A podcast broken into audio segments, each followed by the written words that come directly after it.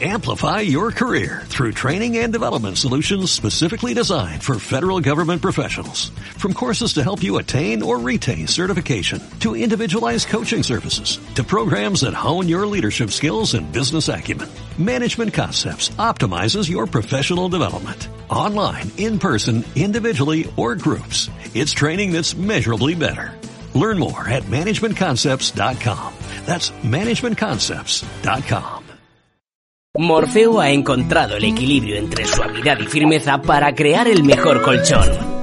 El más valorado por nuestros clientes. Compra online y pruébalo durante 100 días. ¿A qué esperas? Hazte ya con él y empieza a soñar. Entra en colchonmorfeo.com. Redcast, los mejores podcasts del mundo digital. Bienvenidos al podcast de Innocabi con Alfonso Prim. Aprenderemos, compartiremos vivencias sobre marketing online, emprendimiento, negocios, posicionamiento online y lanzamiento de proyectos empresariales, siempre contados desde la experiencia.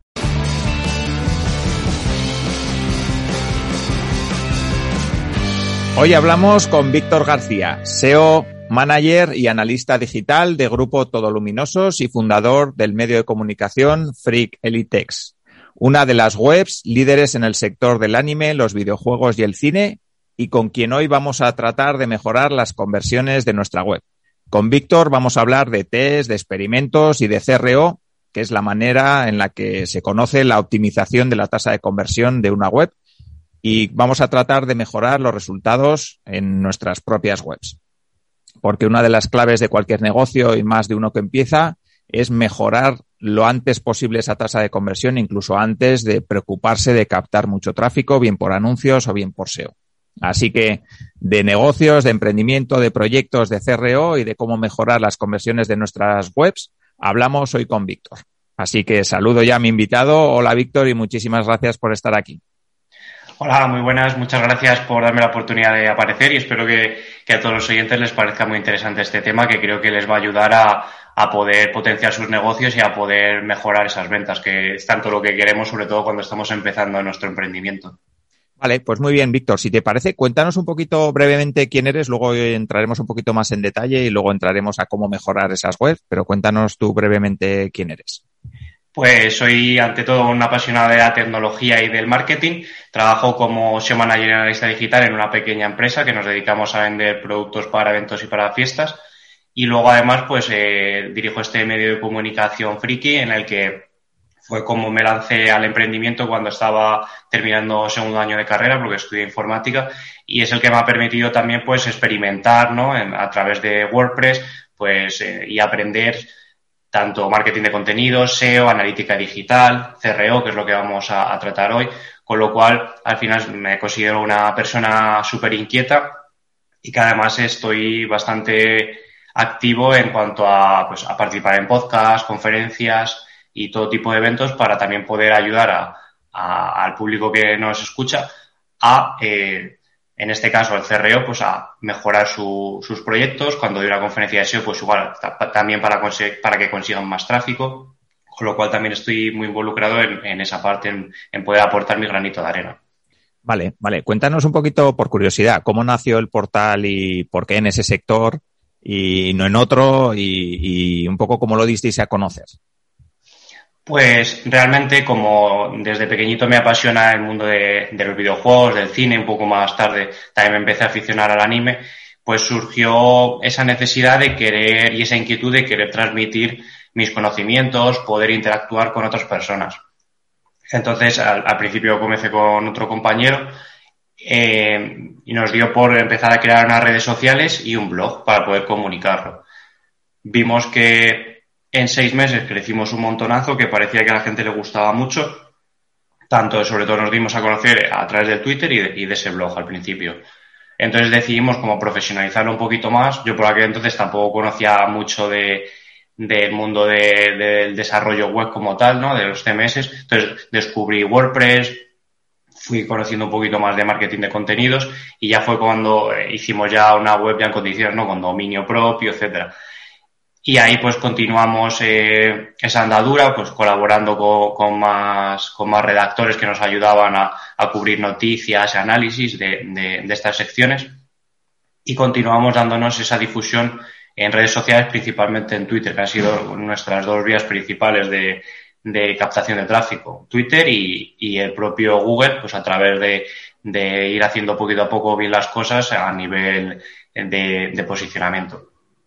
Vale, vale. ¿Y dónde surge esa necesidad? Digamos, bueno, entiendo que con el blog eh, empieza a surgir la necesidad de posicionar, de, de, conseguir más tráfico y ahí empieza un poquito el interés del SEO, ¿no? Que es un poco también lo que nos ha pasado a, la mayoría, ¿no? Que cuando tenemos un algo que queremos posicionar, pensamos, ¿y cómo se hace eso? Y entonces empezamos a buscar, ¿no? En tu caso, ¿cómo fue empezar en el mundillo del SEO y del CRO?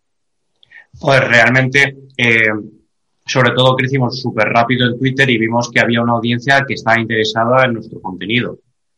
Y claro, el blog, eh, que al final era pues, lo que estaba por aquel entonces de moda, un, blog spot, o sea, un blog, sí, de, eh, vimos que existía esto de poder posicionar mejor, ¿no? De no solo atraer tráfico que nos llegaba mucho al principio de redes sociales porque era de donde más nos conocían, sino de también no depender tanto y que nos pudiese conocer gente nueva que no nos siguiese en nuestras redes a través de, de Google o de otros buscadores. Entonces ya empecé a conocer, pues, cómo tenías que hacer la jerarquización, lo típico, cómo tenías que hacer la jerarquización de contenidos, cómo hacer un call to action en la meta descripción para que te viesen a ti en vez de la competencia, etcétera. Y entonces, además de aprender por mi cuenta, aunque estaba con la carrera, estaba ya en ese momento en tercer año, decidí, en plan locura, también compaginarlo con típico máster online, que te permite compaginar una cosa con otra y así aprendí más rápido para poder seguir aplicándolo a la web.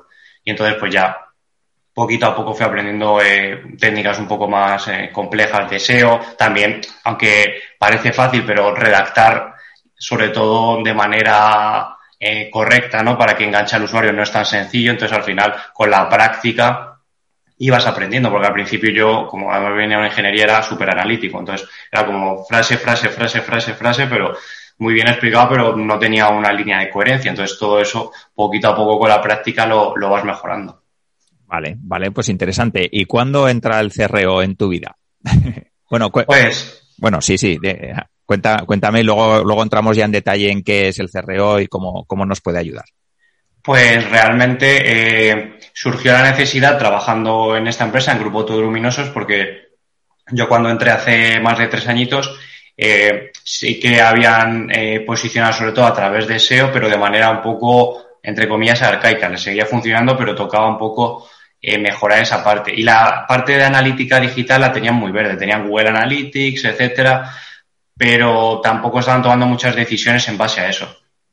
Entonces comenzamos a darle esa importancia que se merecía a los datos. Entonces, al analizar esos datos, nosotros tenemos varios verticales con varias webs. Sobre todo lo enfocamos a, la principal al principio, que tenía bastantes fallos, sobre todo en mobile. Pues fuimos eh, viendo eh, esos problemas que había de conversión, sobre todo en mobile, porque sí que es verdad que en, en ordenador nos funcionaba muy bien la web, pero aún así eh, había ciertas cosas como la jerarquización ¿no? de categoría, subcategoría, producto no estaba bien hecha y ciertos temas visuales de, imagen de marca corporativa, por ejemplo. Entonces, realmente eh, ahí fue cuando comenzamos a, y yo comencé a aprender esta metodología de CRO para, oye, vamos a intentar hacer pequeños rediseños para ir mejorando esa conversión, mientras a la vez vamos preparando de forma paralela un rediseño completo de la web y una actualización con ya unos colores de marca corporativos diferenciados, eh, pues una versión, en este caso de PrestaShop ya actualizada, eh, jerarquizando muy bien los contenidos, metiendo un montón de categorías de productos con proveedores con los que íbamos a colaborar, con lo cual fue como un doble trabajo a corto plazo, pequeños cambios para mejorar eso y a largo plazo un rediseño por completo. Entonces al final fue un poco también autoaprendizaje. Vale, vale. Si te parece bien, para bueno, las personas que nos están escuchando que no saben muy bien qué es eso del CRO o incluso que les gustaría aplicarlo en sus propias webs para mejorar conversiones, ya sea de ventas o de, pues no sé, de que se descarguen algún tipo de descargable en su web o lo que fuera. Eh, cuéntanos un poquito qué es el CRO y a ver si podemos ver algunos ejemplos de aplicación, de mejora, de, de, qué cosas habéis hecho para que nos den algunas ideas que podamos aplicar nosotros también. Vale, pues el CRO básicamente es una disciplina con la que nos encargamos de optimizar páginas web. ¿Para qué? Para conseguir mejorar la rentabilidad. Es decir, que si eh, de 100 personas nos convierte una, pues a largo plazo, con pequeños cambios y pequeñas mejoras que vamos haciendo, de 100 personas nos van a convertir dos. Por lo cual, atrayendo el mismo tráfico, vamos a conseguir duplicar esos ingresos y probablemente duplicar esa rentabilidad o casi duplicarla porque tampoco vamos a por qué tener eh, muchísimos eh, gastos más, ¿no? Porque al final sí que va a haber ciertos gastos de testing, de desarrollo web, pero nos van a ser muy beneficiosos respecto a, al gasto económico. Y en cuanto a ejemplos que, que me hayan funcionado y que creo que a la audiencia le puede interesar, pues, por ejemplo, uno muy típico en, en mobile, eh, sobre todo en e-commerce, ¿no? En, típica ficha de producto, que quizá el, el, botón de compra muchas veces no está visible, incluso hay veces que está debajo de mucho texto y tienes que, que hacer mucho scroll. Pues, por ejemplo, anclar ese botón para que esté visible todo el rato y cuando hagas scroll siga gastando, eso nos funciona bastante bien en, en la versión mobile. Eh, lo que comentaba antes de una buena jerarquización de contenidos, porque cuando yo entré simplemente había ciertas categorías y productos. Entonces, poder jerarquizar correctamente en base a ese keyword research, ¿no? De eh, categoría, subcategoría, producto, eh, tanto para que cuando un usuario está dentro pueda encontrar fácilmente esos eh, contenidos, como además también nos va a ayudar a nivel de SEO a posicionar muchísimo más keyword long tail, con lo cual también nos va a traer más tráfico. También eso es eh, un fallo muy común y que a nosotros nos ocurría y que funciona muy bien. Por hilarlo un poquito con, con esa categorización, también la utilización de un buscador, eh, si puede ser pues que tenga inteligencia artificial, como puede ser DoFinder, que también nos ayuda a que los usuarios encuentren lo que están buscando, porque si buscan una palabra pero está mal escrita, con esa inteligencia artificial vas a ver a qué te refieres, o un sinónimo, y te lo va a mostrar. Además, te va a permitir ordenar como a ti te apetezca eh, o en base a búsquedas, etcétera, esos productos que, que, estás mostrando en el buscador y además te lo va a ver de manera visual. No va a ser simplemente eh, eh, que tengas que dar al botón de búsqueda y luego ya te muestre los resultados, sino que al escribirlo ya te van a salir las imágenes de los diferentes productos y eso te lo, te lo va a facilitar. Y otro tip, ¿no? que también es muy típico que haya errores, es el propio proceso de compra, en el que sobre todo en mobile igual sigue habiendo problemas, eh, a lo mejor hay muy, muy, pocos métodos de pago, con lo cual el usuario tiene un poco de reticencia, eh, falta de confianza en ciertos e-commerce, entonces no termina de, de, meter la tarjeta, ¿no? O malas opiniones que has visto en internet, súper importante. El otro día me, me, pasó que quería comprar eh, un Funko de un anime que me gusta y y era como una edición limitada, estaba agotado en todos, en casi todos los sitios, y esta era una web británica, que sí que lo tenía al precio normal, porque luego hay algunos que se disparan el precio y te vale en un año el triple o más. Yo quería pues comprarlo eh, nuevo sin que estuviese inflado. Y investigué, ya tenía creado el usuario y todo, y realmente el hecho de voy a investigar a ver qué tal es esta web, porque a ver si voy a tener problemas con aduanas, tal, vi tantísimas malas opiniones que terminé por no comprarlo. Y era el único sitio donde podía comprarlo nuevo sin que estuviese inflado el precio. Pues dije, pues no. Y al final me terminé comprando otra cosa porque dije, hay muchas posibilidades de que haya problemas con el envío, etcétera. Digo, pues paso. Eso, muchas veces los e-commerce, porque esto además era una tienda bastante tocha, pues no sé si es que no lo tienen contemplado o no lo tienen muy en cuenta, pero es que te echa para atrás. Perdieron un cliente y han perdido otros muchos, como he podido ver en, en opiniones, por lo cual eso es súper importante. Y luego, pues, eh, también, eh, como tal, que el, el, checkout, pues, te vaya guiando, ¿no? Y no pidas excesivos datos, que también te puede echar un poquito para atrás. Con lo cual, esas eh, pequeñas cosas que he comentado en el checkout hacen que realmente un usuario que esté muy convencido de la compra termine saliéndose. O gastos de envío a última hora, que justo cuando vas a pagar te incrementan 8 euros. Como, pónmelo antes, porque es que me va a gastar 20 y no me ponía nada de gastos de envío y ahora me clavas otros 8, pues no me interesa. Me voy a Amazon, ¿no? Que tengo el Prime o lo típico. Entonces, al final, lo que nos damos cuenta es que cada vez los mercados están más saturados a nivel digital, no es como hace años que eras el único casi, con lo cual nos toca hacer bien las cosas porque es que si no se van a la competencia que van a ofrecer algo muy parecido a nosotros. Sí, sí, eso, eso es verdad. El tema de las opiniones es importante y luego lo que dices, lo de los gastos de, envío al final, eso es como que te, no sé, que te levanten una uña ahí en carne viva. Sí. Vale, por si alguien como yo no sabe lo que es un Funko, que yo te lo he preguntado antes de, empezar a grabar, son unos muñecos pequeños cabezones, ¿no? Así básicamente. Sí, son unos, en vez de ser figuritas realistas, pues son como unos muñequitos cabezones que están súper de moda y que hay de, todo tipo. O sea, si te gusta el cine, pues tienes un montón de, personajes de cine, de personajes de videojuegos, incluso de grupos de música, de películas de animación, o sea, como de todo tipo del mundo de, del entretenimiento. Y pues están súper de moda, entonces me, ocurrió este problema con, con esa tienda y claro, al final pues es lo que comento. Tienes que tener trabajado muy bien esa confianza, porque si no te puede ocurrir estas cosas y lo mismo le pueden ocurrir a cientos de personas. Vale, vamos a hablar de un tema que me parece fundamental cuando hablamos de CRO, que es la parte del funnel. Porque muchos, muchas personas que seguramente nos están escuchando estarán pensando, ya, pero yo lo que quiero es conseguir más tráfico para mi web. Pero hay un paso anterior que es fundamental y es el que estamos hablando, ¿no? Que es mejorar la conversión antes de gastarte una pasta en, en anuncios o, en, o en lo que sea, ¿no? Entonces, cuéntanos un poquito esa parte del funnel, cómo podemos mejorar, cómo nos ayuda el CRO, eh, para mejorar un poquito la conversión. Claro, porque si nos estamos enfocando eh, sobre todo en captación de tráfico, estamos en esa primera fase del funnel, que sería esa fase de adquisición, que por supuesto es fundamental atraer tráfico y tráfico que sea cualificado, porque al final necesitamos un cierto volumen, sobre todo si estamos empezando, para que realmente eh, terminen comprando, porque al final cuando estás comenzando es complicado, porque mucha gente que te llega, quizás si no te conoce, pues le cuesta un poquito dar, ese paso.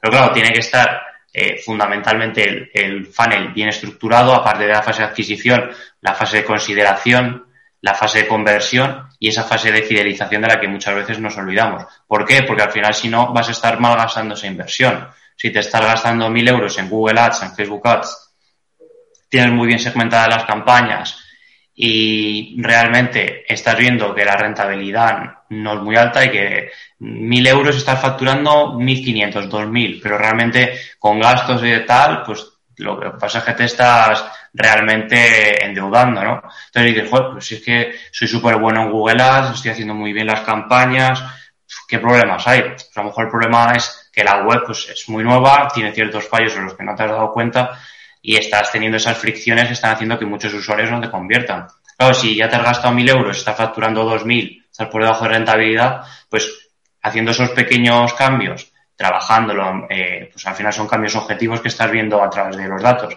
Si duplicas esa conversión y ya en vez de 2.000 estás facturando 4.000, pues ya estás con una rentabilidad 1.4, probablemente estés en beneficios. Entonces, es mejor que te enfoques en este caso, si ya tienes las campañas optimizadas, ahí, antes de seguir intentando optimizar o decir, en vez de 1.000 euros voy a invertir 1.500, a ver qué tal va, porque vas a seguir eh, perdiendo. Entonces, vamos a tener en cuenta esa fase de consideración, ayudar a los usuarios a que resuelvan las dudas a través de un contacto, a través de, por ejemplo, eh, un blog en el que hacemos pues, comparativas, etcétera, para que al final eh, se sientan más cómodos en nuestra web que en otra y pasen a la siguiente fase, ¿no? Esa fase de conversión. Igual facilitémosle, como hemos dicho, ese proceso de compra para que se sientan seguros y metan la tarjeta. Y la fase muchas veces olvidada, la de fidelización. Oye, te han comprado, vamos a aprovecharlo. Porque es que un usuario nuevo cuesta seis veces más que retener uno antiguo. Pues si ya te ha comprobado, tenemos, ya te ha comprado, tenemos ese proceso ya ganado. Entonces, si somos un e-commerce de moda, que nos pueden comprar varias veces al año, sobre todo a la gente que, le apasiona la moda. Y en invierno te compro un abrigo, te compro varios productos para el frío y ahora va a llegar en unos mesecitos el veranito y pues necesita un bañador para irse a la playa, ropa de deporte en plan pantalón corto, camiseta, y dice, oye, pues te voy a comprar eh, seis meses después. Pero claro, si realmente no te has mostrado en esos seis meses, quizá el usuario se ha olvidado por muy buena calidad que tú vendas y se pone a buscar en Google, el que le sale y le parece bien, compra. Has perdido ese cliente. Si durante esos meses estás pues a través de email marketing ofreciéndole contenido interesante o ciertos descuentos exclusivos. Además consigues que te sigan redes sociales y en el blog, pues estás haciendo, por ejemplo, eh, típicos análisis de influencers, ¿no? Los actores de turnos llevan tal moda o el cantante tal ha vestido con tal marca y lo hilas a tus productos. Pues en el momento en que en verano dice, oye, necesito esta ropa. Joder, pues es que estoy siguiendo esta marca, además de un buen producto, me parece súper interesante, voy a echar un vistazo a ver qué tiene. Entonces ya es más probable que realmente ese cliente vuelva a comprarte. Entonces estás reduciendo muchísimo esos costes porque estás consiguiendo que ese usuario tenga recurrencia, estás además aumentando ese lifetime value, ¿no? De que, tan importante es, con lo cual muy a tener en cuenta y no quedarnos solo en ha convertido, me voy. Además también en esa fase de fidelización viene sobre todo si vendemos un software, un típico SaaS, ¿no? En el que hay un servicio al cliente muy importante porque pueden surgir dudas, problemas al instalarlo o con ciertas mediciones. Vamos a darle un buen servicio postventa para que se quede contento y entre bien en esa fase de fidelización. No solo para que nos lo va a comprar, sino para que quede satisfecho con ese producto que va a usar a lo largo de los meses y que cada mes va pagando su mensualidad. Sí, sí, sí. Muy interesante. Vamos a pensar ahora que nos está escuchando alguien que tiene eh, una tienda online, por ejemplo, desde hace pues aproximadamente un año. Vamos a, digo, por centrar un poco el tiro y no irnos demasiado en generalidades. Vamos a ver qué cosas tendría que tener en cuenta esa tienda online. Imagínate que la persona que nos está escuchando no sabe mucho de, marketing online, no sabe mucho de métricas, eh, yo qué sé. ¿Qué sería lo primero que tendría que ir pensando, por lo menos? Entiendo que la parte de métricas, pero bueno, tú nos cuentas y paso a paso qué cosas tendría que ir comprobando y mirando en su web para mejorar la parte de conversión. Pues eh, lo primero que debería de conocer es bien su negocio si es suya la web, pues probablemente ya la conozca, pero si la han contratado para realizar esta, este análisis, pues tendría que meterse bien en ese negocio, entender realmente cuál es tu, tu cliente, ¿no? Porque no es lo mismo que vendas B2B que B2C, que vendas un servicio que sea serializado, un servicio personalizado, en plan de, oye, desarrollo web a medida, ta, ta, ta. Mira, la comunicación va a ser muy, muy diferente. Conocer más a tu cliente, pues con eh, típico buyer persona, ¿no? En el que creas esos prototipos de, clientes ideales. De esa manera ya vas a tener claro, antes de ponerte a hacer pruebas, lógicamente, cómo tiene que estar orientada la web, tipología de colores, el tipo de copy, etcétera. Una vez conocemos a nuestro negocio, la otra parte, en el caso de que tengamos un histórico de datos, es meternos a analizar ese histórico de datos. Pues, tirar de, aunque sea de Google Analytics, y ver realmente qué posibles problemas se puede, pueden tener la web. En el caso de que ya tuviésemos más herramientas eh, instaladas, o si no en este momento las podemos instalar, eh, que sean más a nivel cualitativo, es decir, conocer comportamiento de los usuarios, eh, por ejemplo, Hotjar, Yandex Métrica, ¿no? Poder ver mapas de calor, grabaciones de usuarios, etcétera, también los analizaríamos, porque al final ya de esa manera conoceríamos de forma cuantitativa con Google Analytics y de forma cualitativa con estas herramientas tendríamos una visión más global. Y ahí ya sabríamos perfectamente cuáles son los principales problemas que están teniendo en nuestra web. Oye, pues visitan la ficha de producto, pero no añaden al carrito.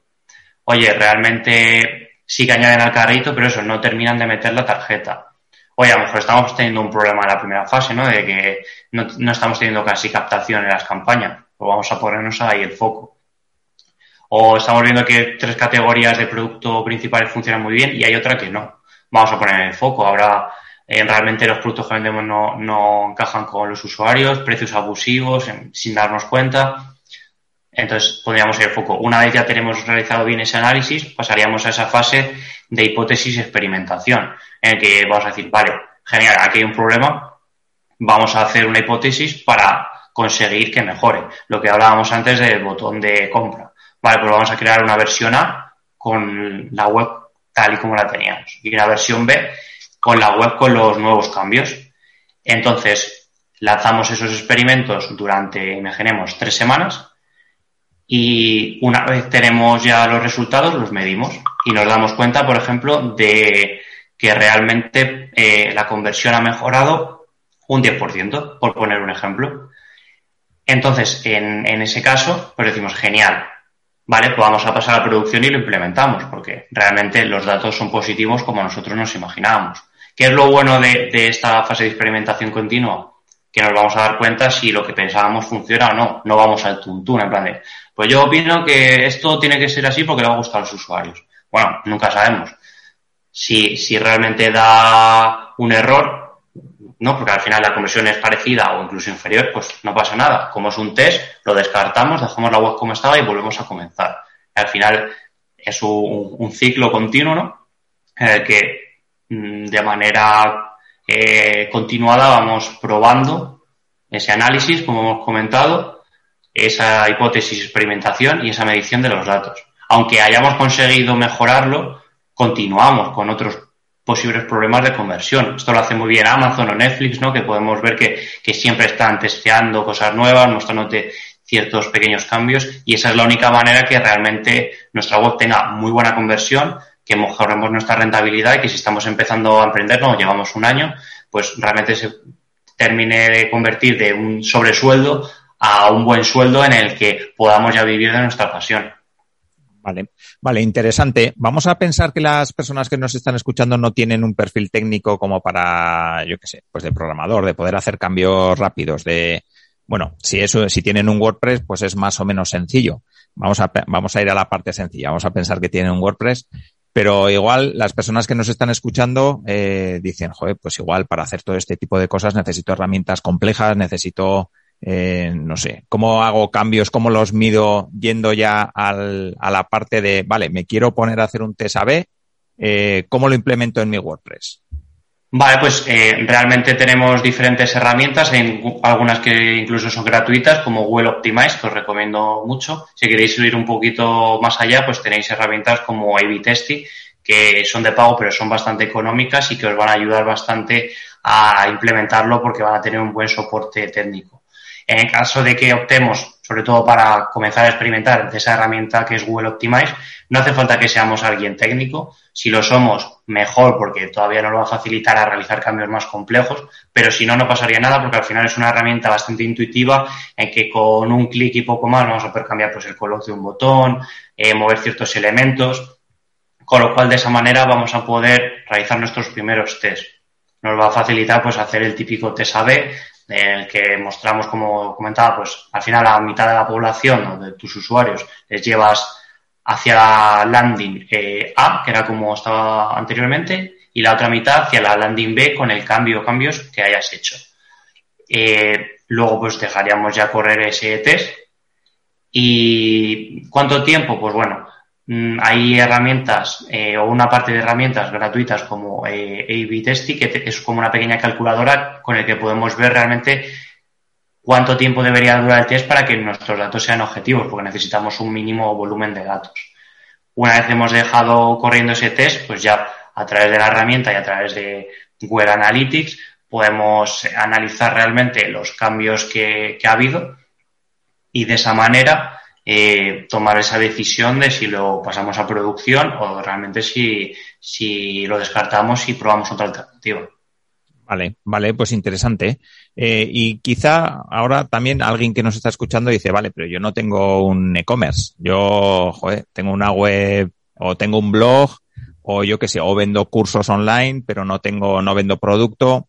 Eh, no sé, ¿qué tipo de test podríamos sugerir más allá de quizá, pues eso, cambiar el color del botón o ese tipo de cosas? que, bueno, no sé, a ver si nos puedes dar algún ejemplo de, algún cambio o algún test que se pueda hacer en este otro tipo de webs. Pues, por ejemplo, si, si somos una web más enfocada a servicios, ¿no? Tenemos eh, pues, típica categorización de los diferentes servicios que ofrecemos o ciertas formaciones que ofrecemos a través del blog, ¿no? Para captar esos usuarios. Lo que podemos hacer si, por ejemplo, estamos invirtiendo en campañas de publicidad digital llevando a una landing page, pues también podemos aplicar el CRO porque podemos tener muy bien segmentada la campaña, que lleguen los usuarios y que sea un poco caos esa página de aterrizaje y terminen yéndose la mayoría sin dejar ese lead, ¿no? Ese, email que queremos.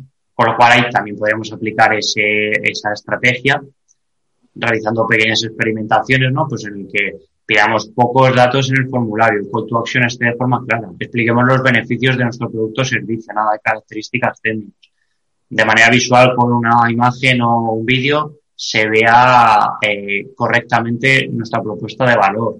E incrementemos esa confianza con testimonios, etcétera. O sea, podemos hacer bastantes cambios en esa landing page para captar usuarios. A través del blog igual podemos hacer ciertas experimentaciones para meter a través de ciertos formularios, pues, y ciertas ventajas, ¿no? De un ebook, etcétera, eh, eso, esa captación de leads también la podemos testar, ¿no? Porque al final queremos un blog, pero para algo, para vender. Entonces queremos hacer una microconversión que sería ese lead. Ahí también podemos hacer ese testing para probar de qué forma podemos conseguir un mayor número de usuarios. Y en el caso de que sea un medio de comunicación, pues ocurriría lo mismo si, si queremos conseguir leads para luego eh, ofrecerles publicidad de alguna manera y venderles, pues aplicaríamos esto que hemos comentado. En el caso de que no simplemente tengamos Google AdSense o cierta publicidad externa, eh, que nos daría igual, entre comillas, convertir, pero bueno, convertir como venta, ¿no? Pero sí que nuestra conversión sería que pueda visitar el mayor número de páginas.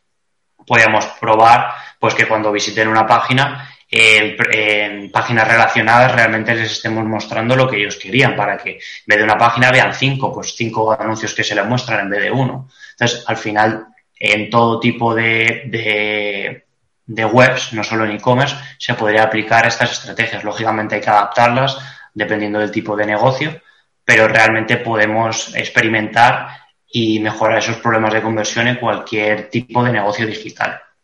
Sí, sí, la verdad es que es, muy interesante y por lo que comentas, yo creo que, a ver, ¿tú qué opinas? Que habría como tres tipos de experimentos que podríamos hacer dentro de una web, ¿no? Uno que iría enfocado a lo que es la organización dentro de la propia web, de la organización de página.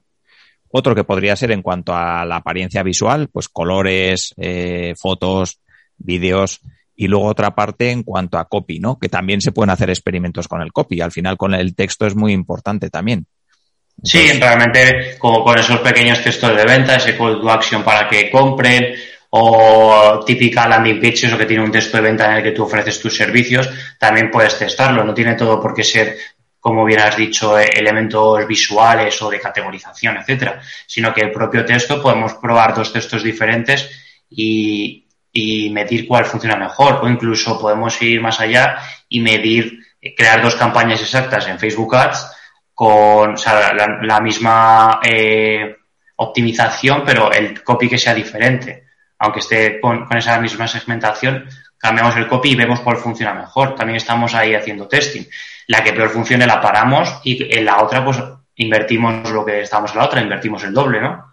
Eso también podemos probarlo o, en Google Ads con distintos. Bueno, mismamente cuando Google Ads te dice mete eh, diferentes títulos, dos, tres tipos de anuncios. Al final no deja de ser un testing el propio Google, si, si tienes cierto tipo de campañas, eh, ya, ya te muestra el que más le interesa a, los usuarios y si quieres segmentarlo tú de manera manual, igual. Al final seleccionas el grupo de anuncios que a ti te interesa, el otro le pausas y inviertes más en el que te está funcionando. Entonces, al final también puedes como, como bien has dicho, utilizar ciertos experimentos para ese copy, para, porque al final esa, esa persuasión es súper importante, no todo es visual, muchas veces venden las palabras, ¿no? O casi siempre, con lo cual es fundamental también tener muy trabajado esa parte porque puede ser que todo sea muy bonito, muy optimizado, el desarrollador diga así, todo responsive, todo tal, pero el, el principal problema sea que no estamos redactando de forma correcta. Entonces, también es fundamental tenerlo en cuenta y medirlo.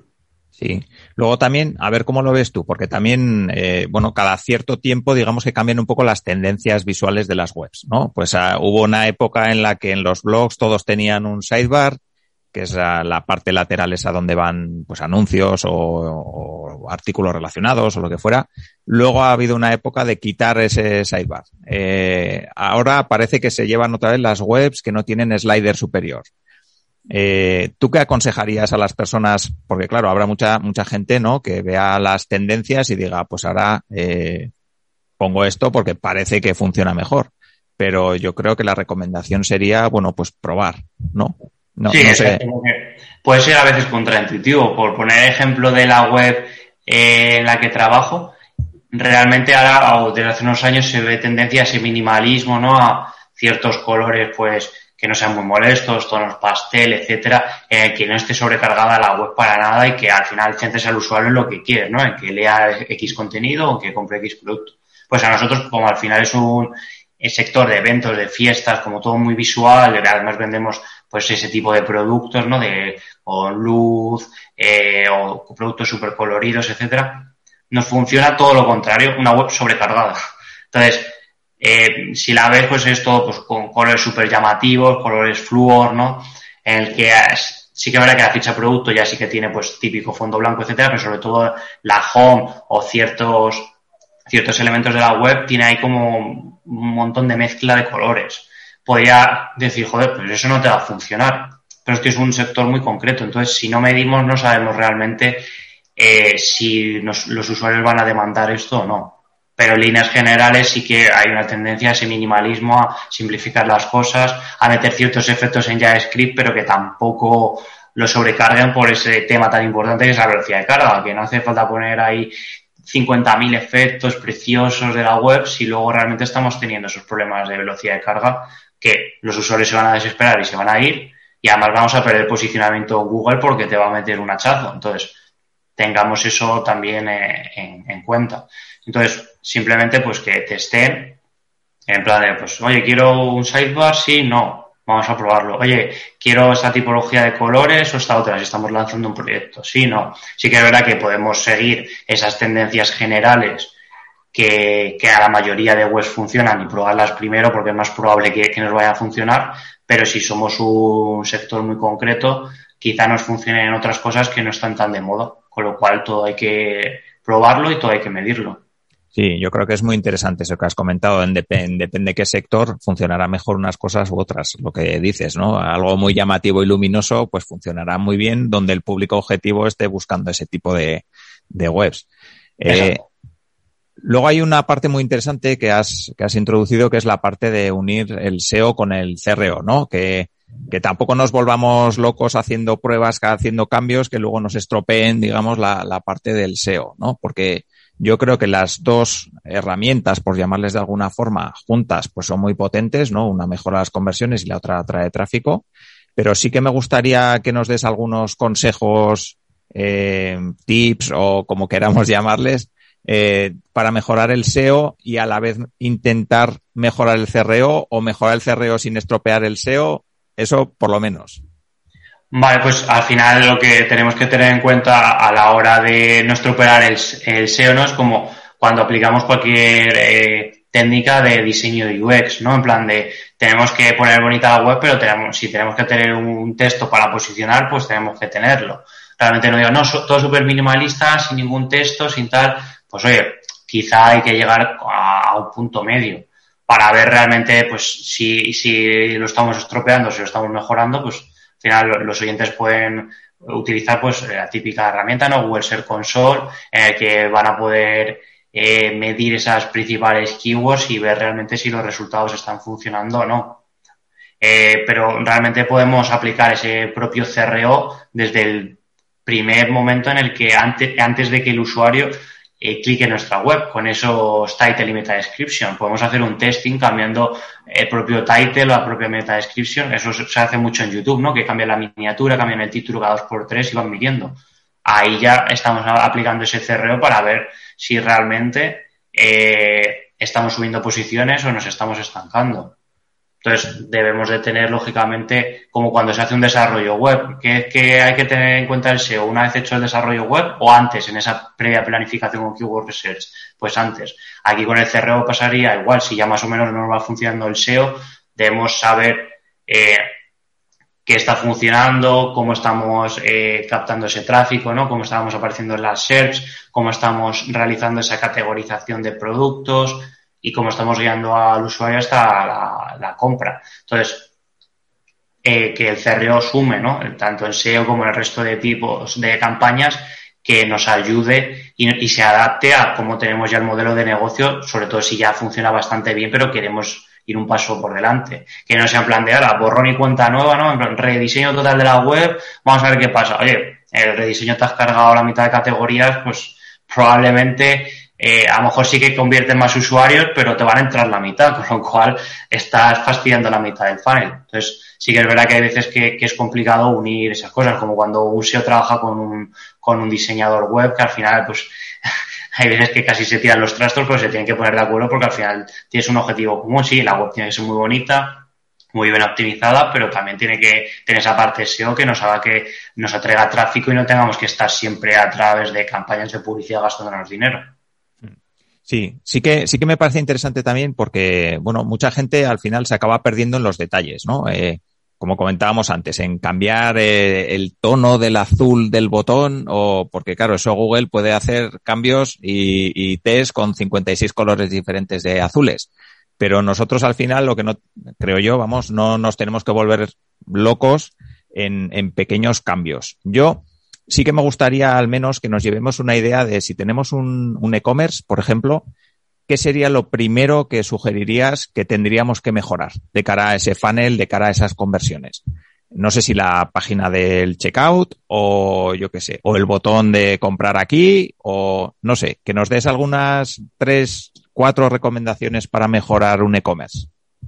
Vale, pues eh, siempre tenemos que, como he comentado antes, analizar esos datos porque cada web va a tener eh, ciertos problemas diferentes, pero los típicos suelen ser pues, muchos problemas en el propio checkout, sobre todo en versión mobile, pues pocos métodos de pago, eh, que haya pues, problemas de confianza, etcétera, que al final van a hacer que los usuarios eh, ya tengan clara la decisión de compra, pero terminen saliéndose.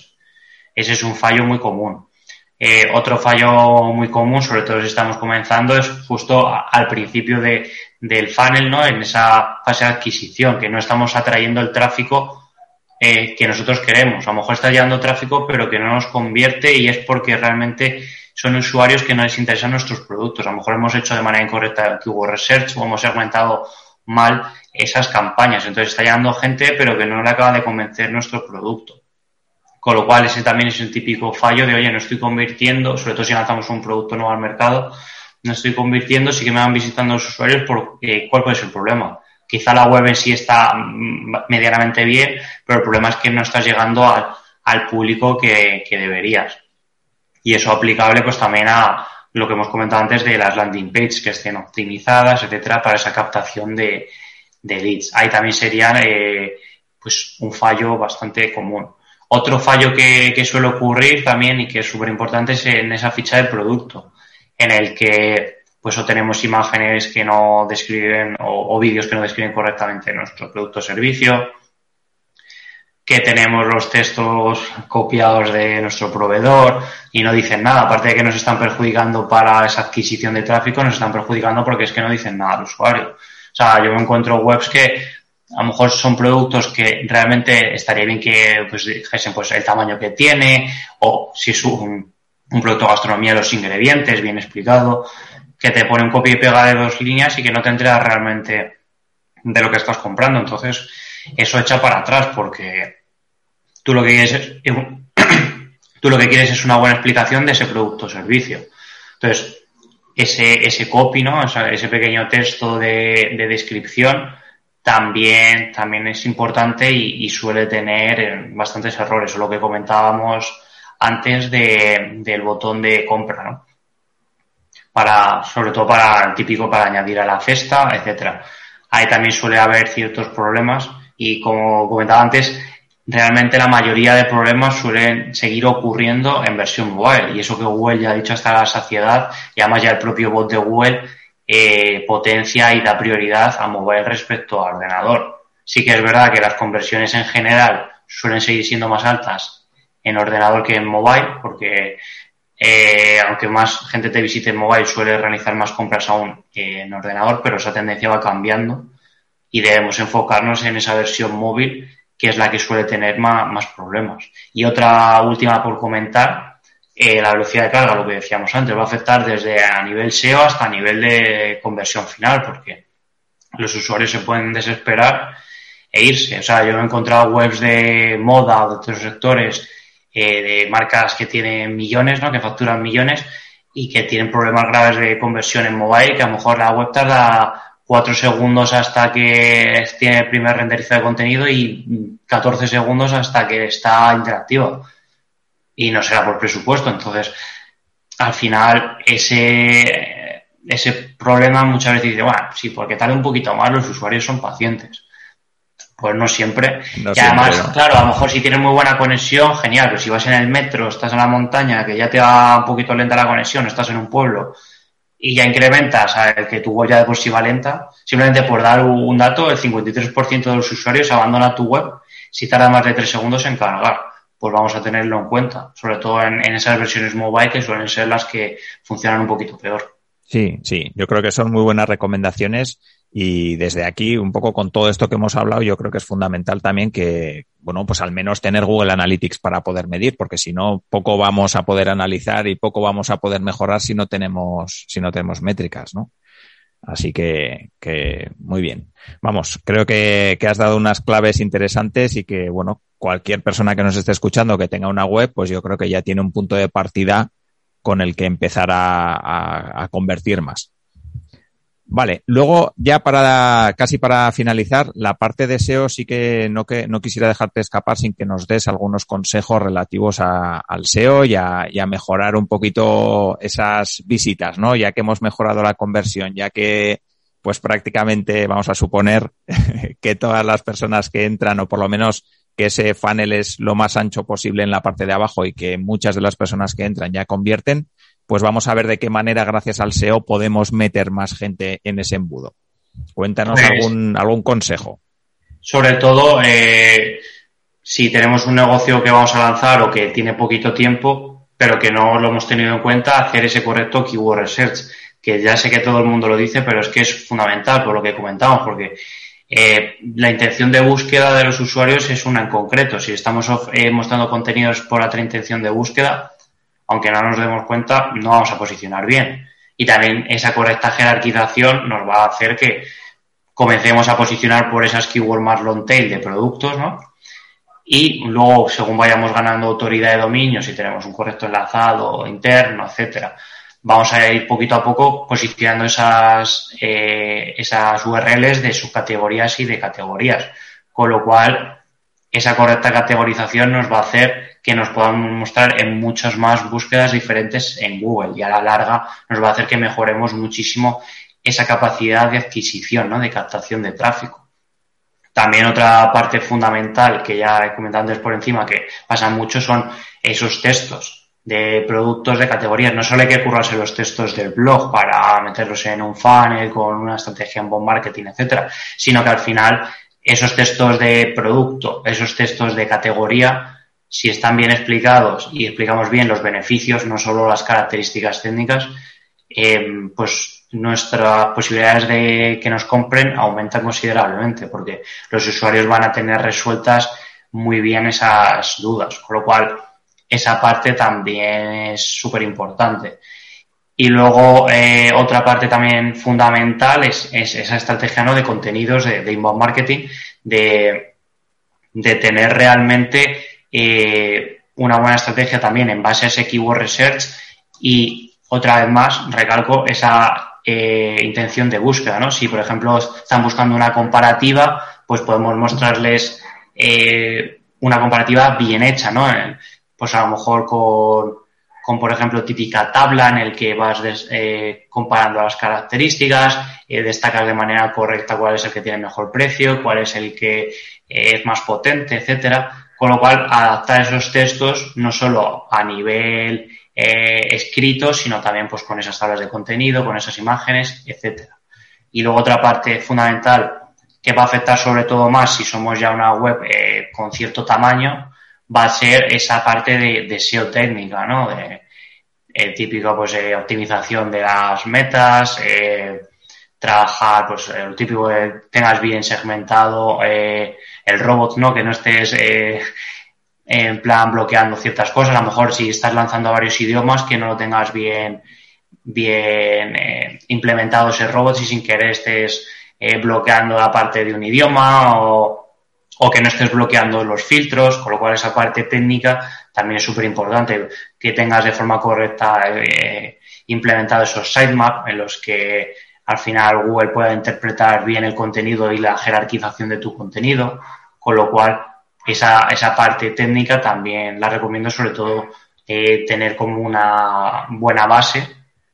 Y ya si somos un e-commerce o, una web grande sí que va a ganar eh, bastante peso y esa parte que, comentaba de velocidad de carga, ¿no? Porque al final cada vez más la user experience va relacionada con el SEO y web con los web core vitals que al final está tardando un poquito más en implementarlo. Se ha dicho que va a ser como de forma más paulatina, pero que nos va a afectar mucho a todos realmente y que va a dar un mayor peso a esos temas de velocidad de carga, de ciertas interacciones a nivel de experiencia de usuario de, que tenga que tengan nuestros potenciales clientes, no solo esa parte técnica de eh, pues haber trabajado bien la keyword principal, con sinónimos, con tal, sino que también esa parte de experiencia de usuario más genérica que, que también nos va a afectar de manera directa cada vez más al SEO.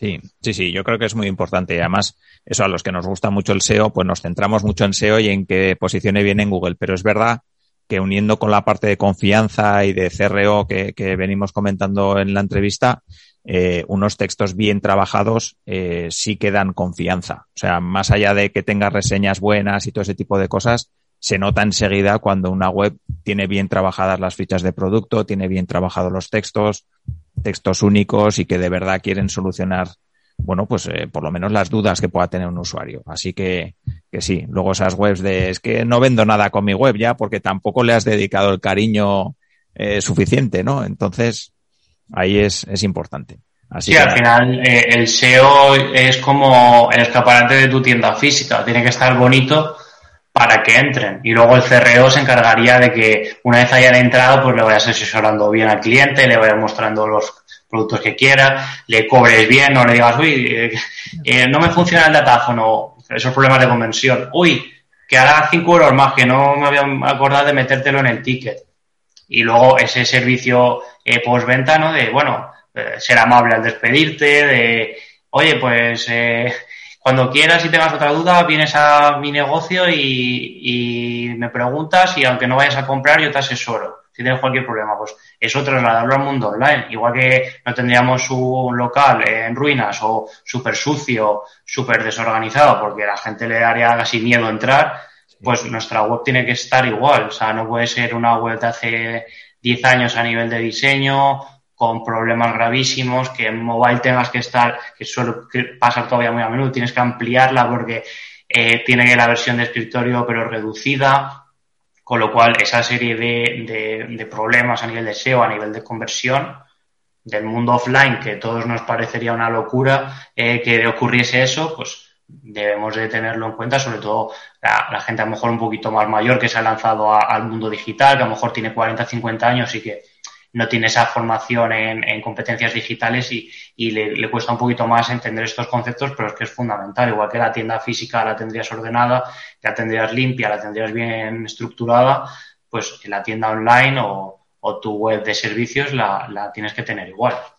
Sí, sí. Vamos, yo creo que ha sido un ejemplo claro, claro y contundente. O sea que, vamos, el que no le ha quedado claro es que, es que tiene un problema. Vale. Pues muy bien, eh, Víctor, ya casi para terminar, sí que me suelo pedir siempre a las personas a las que entrevisto que nos recomienden algún contenido interesante, ya sea un blog, un libro, un podcast, un lo que quieras. Lo que consideres que puede ser interesante, no tiene por qué ser ni de CRO, ni de marketing, ni de Puede ser si quieres, pero si no quieres, no. Vale, bueno, sí, sí que voy a hacer una, una aportación sobre todo relacionada con el mundo del CRO, sobre todo para las personas que, que quieran iniciarse un poquito y, experimentar para al final mejorar su, su web y, poder en el futuro eh, vivir mejor de ello. Pues sería, eh, por ejemplo, eh, Ricardo Tallar, que es uno de los referentes del sector del CRO, tiene dos libros, uno primero que lanzó que era con una visión más general para captar esos conceptos básicos de los que hemos hablado y uno un poquito más avanzado en el que ya sí que profundiza bastante en, esa implementación de, del CRO, diferentes estrategias, herramientas, etcétera. Con lo cual lo recomendaría mucho que si, si tienen tiempo eh, se lo lean porque al final les va a, a, nivel de negocio a estructurar bastante la cabeza. Por hilarlo un poquito también con, con, con Ricardo Tallar, ha, ha, traído un podcast americano al español que se llama crow.café que básicamente entrevista a un montón de personas súper buenas del sector que nos van a aportar sus conocimientos en el sector de la banca, de grandes e-commerce, etcétera, con lo cual vamos a poder ver esos ejemplos prácticos y, cómo les está beneficiando. Y también eh, de, esta persona, de Ricardo Talla, recomiendo, eh, bueno, o de su agencia, mejor dicho, eh, que se llama Flat 101, un estudio de conversión que saca cada año, que es súper, súper guay porque ahí vamos a poder ver realmente si lo que estamos haciendo está bien o no, porque te pone la conversión media, pero luego te la estructura por sector. La conversión media en el sector de la banca no es la misma que en el sector de los seguros, que en el sector de la moda, etcétera. La tienes bien jerarquizada. Además, por tipo de dispositivo, mobile, desktop, eh, tablet. Además, por, por eh, tiempo en el que está la web, ¿no? Lo que comentábamos, no es lo mismo un e-commerce nuevo de un año que los clientes no te van a conocer tanto, que estás pues mucho más verde, entre comillas, que un e-commerce que tenga bastante tracción de 5 más años o de 3 a 5 años. Lo vamos a poder ver todo súper bien estructurado con eh, pues, no sé cuántos cientos de, webs que han cedido sus datos y que podemos descargarlo de forma gratuita y que les va a servir muchísimo para hacerse la idea de cómo están por recomendar a otra persona también, que parece que como si me pagasen, pero no, no trabajo con él ni nada, pero sí que le tengo como, muy referente. También pueden seguir blogs de, de, otras herramientas y de otras agencias, como el, propio blog de a Testy que he comentado, eh, de la propia herramienta de Hotjar. Google, eh, en Google también pues da ciertos consejos eh, y ciertas guías si vamos a utilizar Google Optimize, pues, la típica documentación oficial, ¿no? Eh, y luego también, pues, otras agencias que lo están haciendo bastante bien, que se están reorientando, como por ejemplo Webpositor, que tradicionalmente ha hecho muy bien SEO, también está ofreciendo bastantes temas de, de CRO. Y también por, por dar un último consejo en cuanto a formación, si quieren ya formarse de manera un poco más en detalle, porque a lo mejor quieren en el futuro ser consultores de CRO o, sí que de manera exhaustiva conocer el tema, ya van existiendo formaciones eh, en forma de máster en diferentes escuelas. Pues el propio Webpositor tiene una parte de, academia, otra escuela bastante conocida se llama K-School, también ofrece esa formación de máster. Luego hay ciertas escuelas que ofrecen cursos un poquito más cortos y más económicos, como el IM Business School. Con lo cual, la, oferta para que se inicien en este mundillo de, del CRO es súper amplia, cada vez más. Con lo cual, les recomiendo que, puedan dedicarle un ratito a, investigar, porque ya no es como hace 3, 4, 5 años que la mayoría de documentación estaba en inglés y que estaban los típicos blogs de qué es el CRO, cinco estrategias, punto. Sino que ya poquito a poco va habiendo eh, más información en español eh, que realmente es muy específica, como con el SEO. Realmente en el SEO puedes encontrar cosas iniciadas o cosas súper complejas eh, que realmente, aunque lleves varios años en el sector, te van a ser de utilidad. Pues en el CREO poquito a poco va ocurriendo esto, con lo cual sí que van a tener suficiente información para realmente iniciarse en este mundillo y ponerse manos a la obra a realizar sus primeros experimentos. Vale, vale, pues muy bien. No sé si darte las gracias porque nos has dejado tarea aquí para, para un mes o, o, no. Pero bueno, sí, sí, sí, aparecerá todo en las notas del programa y el que quiera profundizar, pues desde luego aquí tiene contenido para un buen rato.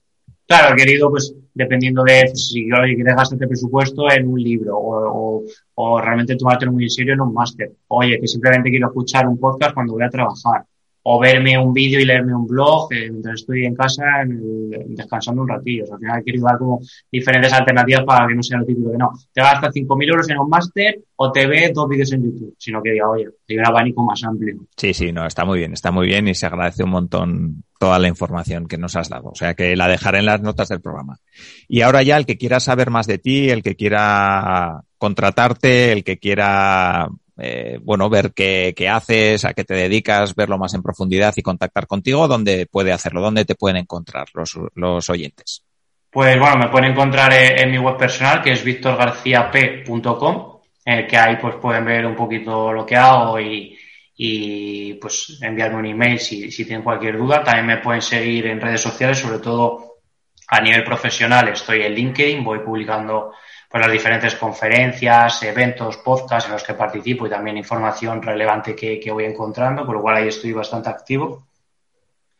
Y luego también, pues, eh, si quieren y les gusta la temática friki, ¿no? Videojuegos, anime, cine, etcétera, me pueden encontrar en freakelitex.com, en el que al final, pues, eh, les voy a ayudar a que se entretengan ¿no? en, esos, en esos y en esas pasiones y van a poder estar al día de, las novedades que pasan en el sector del cine, los videojuegos, etcétera. Y también, pues, eh, ver esos análisis de, oye, ¿esta peli está bien o no? Oye, ¿este teclado que me quiero comprar está guay o no está guay? ¿Qué videojuegos van a salir para la Play 5? Que se la quiero, quiero comprar yo, se la quiero comprar a mi hijo, tal, para que también estén un poquito informados. También, pues, si quieren, me pueden eh, contactar y mandar un email directamente, pero bueno, realmente en, el formulario de contacto de, la web de victorgarciap.com ya, ya me voy a recibir ese email. Y yo encantado que no tenga ningún problema en contactarme, aunque sean para dudas eh, puntuales y yo poder ayudarles y, dedicar mi, tiempo realmente a ayudar sin, sin ningún tipo de, de, beneficio económico, porque al final me apasiona esto y eh, yo también tuve pues, dificultades como todos cuando estás comenzando, sobre todo cuando las disciplinas son más nuevas, y el poder aportar mi granito de arena y que les facilite que en vez de cinco horas tarden media hora, porque les he podido ayudar yo en X cosa, pues la verdad que es muy gratificante, por lo cual que, que, que no les dé cosa contactarme, que, que no muerdo, ¿no? Y que, y que voy a estar encantado de, de responder, que contesto a, a, todo el mundo que, que tiene cualquier duda y yo la verdad que, que en ese sentido me, me sentiría muy contento el, ver que, que, la gente pues eh, mm, quiere mostrar esas dudas y que yo se las puedo resolver.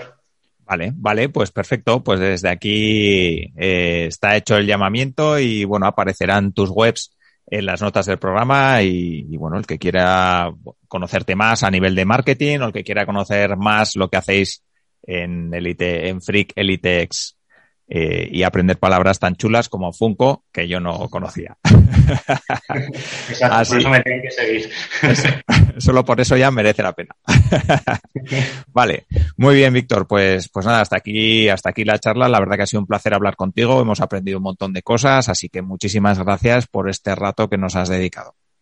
Igualmente, muchas gracias por darme la oportunidad de participar en tu podcast, que para mí es todo un referente y que espero que a todos los oyentes les haya gustado lo, que hemos hablado y que al final les aporte y que a largo plazo pues puedan ir viendo esos resultados de, y esa inversión de tiempo que hayan hecho en este podcast y digan, joder, pues mira qué bien me está funcionando esto, realmente estos consejos y esta investigación posterior que he hecho me está siendo muy útil, que yo creo que sí, porque realmente es, es una metodología que, que funciona porque al final te estás basando todo en datos, con lo cual, y les animo a que, a que se lancen a la piscina y que prueben, que, que, al principio pueda ser un poquito, entre comillas, complicado, luego hay muchas facilidades con, con lo que hemos hablado de herramientas gratuitas, etcétera, y que realmente van a poder ver eh, poquito a poco cómo sus negocios van mejorando. Eso es, sobre todo que se lancen y que prueben a hacer cosas que al final eh, el éxito en el marketing online va en la parte de experimentación y en la de probar cosas. Hasta que no se prueban no se encuentra qué es lo que funciona. O sea que nada, espero que después de esta charla, pues la, las personas que la escuchen se animen y, y mejoren sus webs. Así que nada, hasta aquí la entrevista de hoy. Espero que hayáis disfrutado. Espero, como siempre, pues que podáis poner en práctica todo lo que hemos comentado en la entrevista. Que si os ha gustado, nos dejéis vuestras valoraciones positivas que siempre nos ayudan pues a que el podcast se difunda y llegue a más gente. Así que nada, nos vemos en el siguiente episodio. Un saludo. Si quieres avanzar con tu startup, empresa o proyecto emprendedor, en Innocabi encontrarás la información que te ayudará a conseguirlo www.innocabi.com.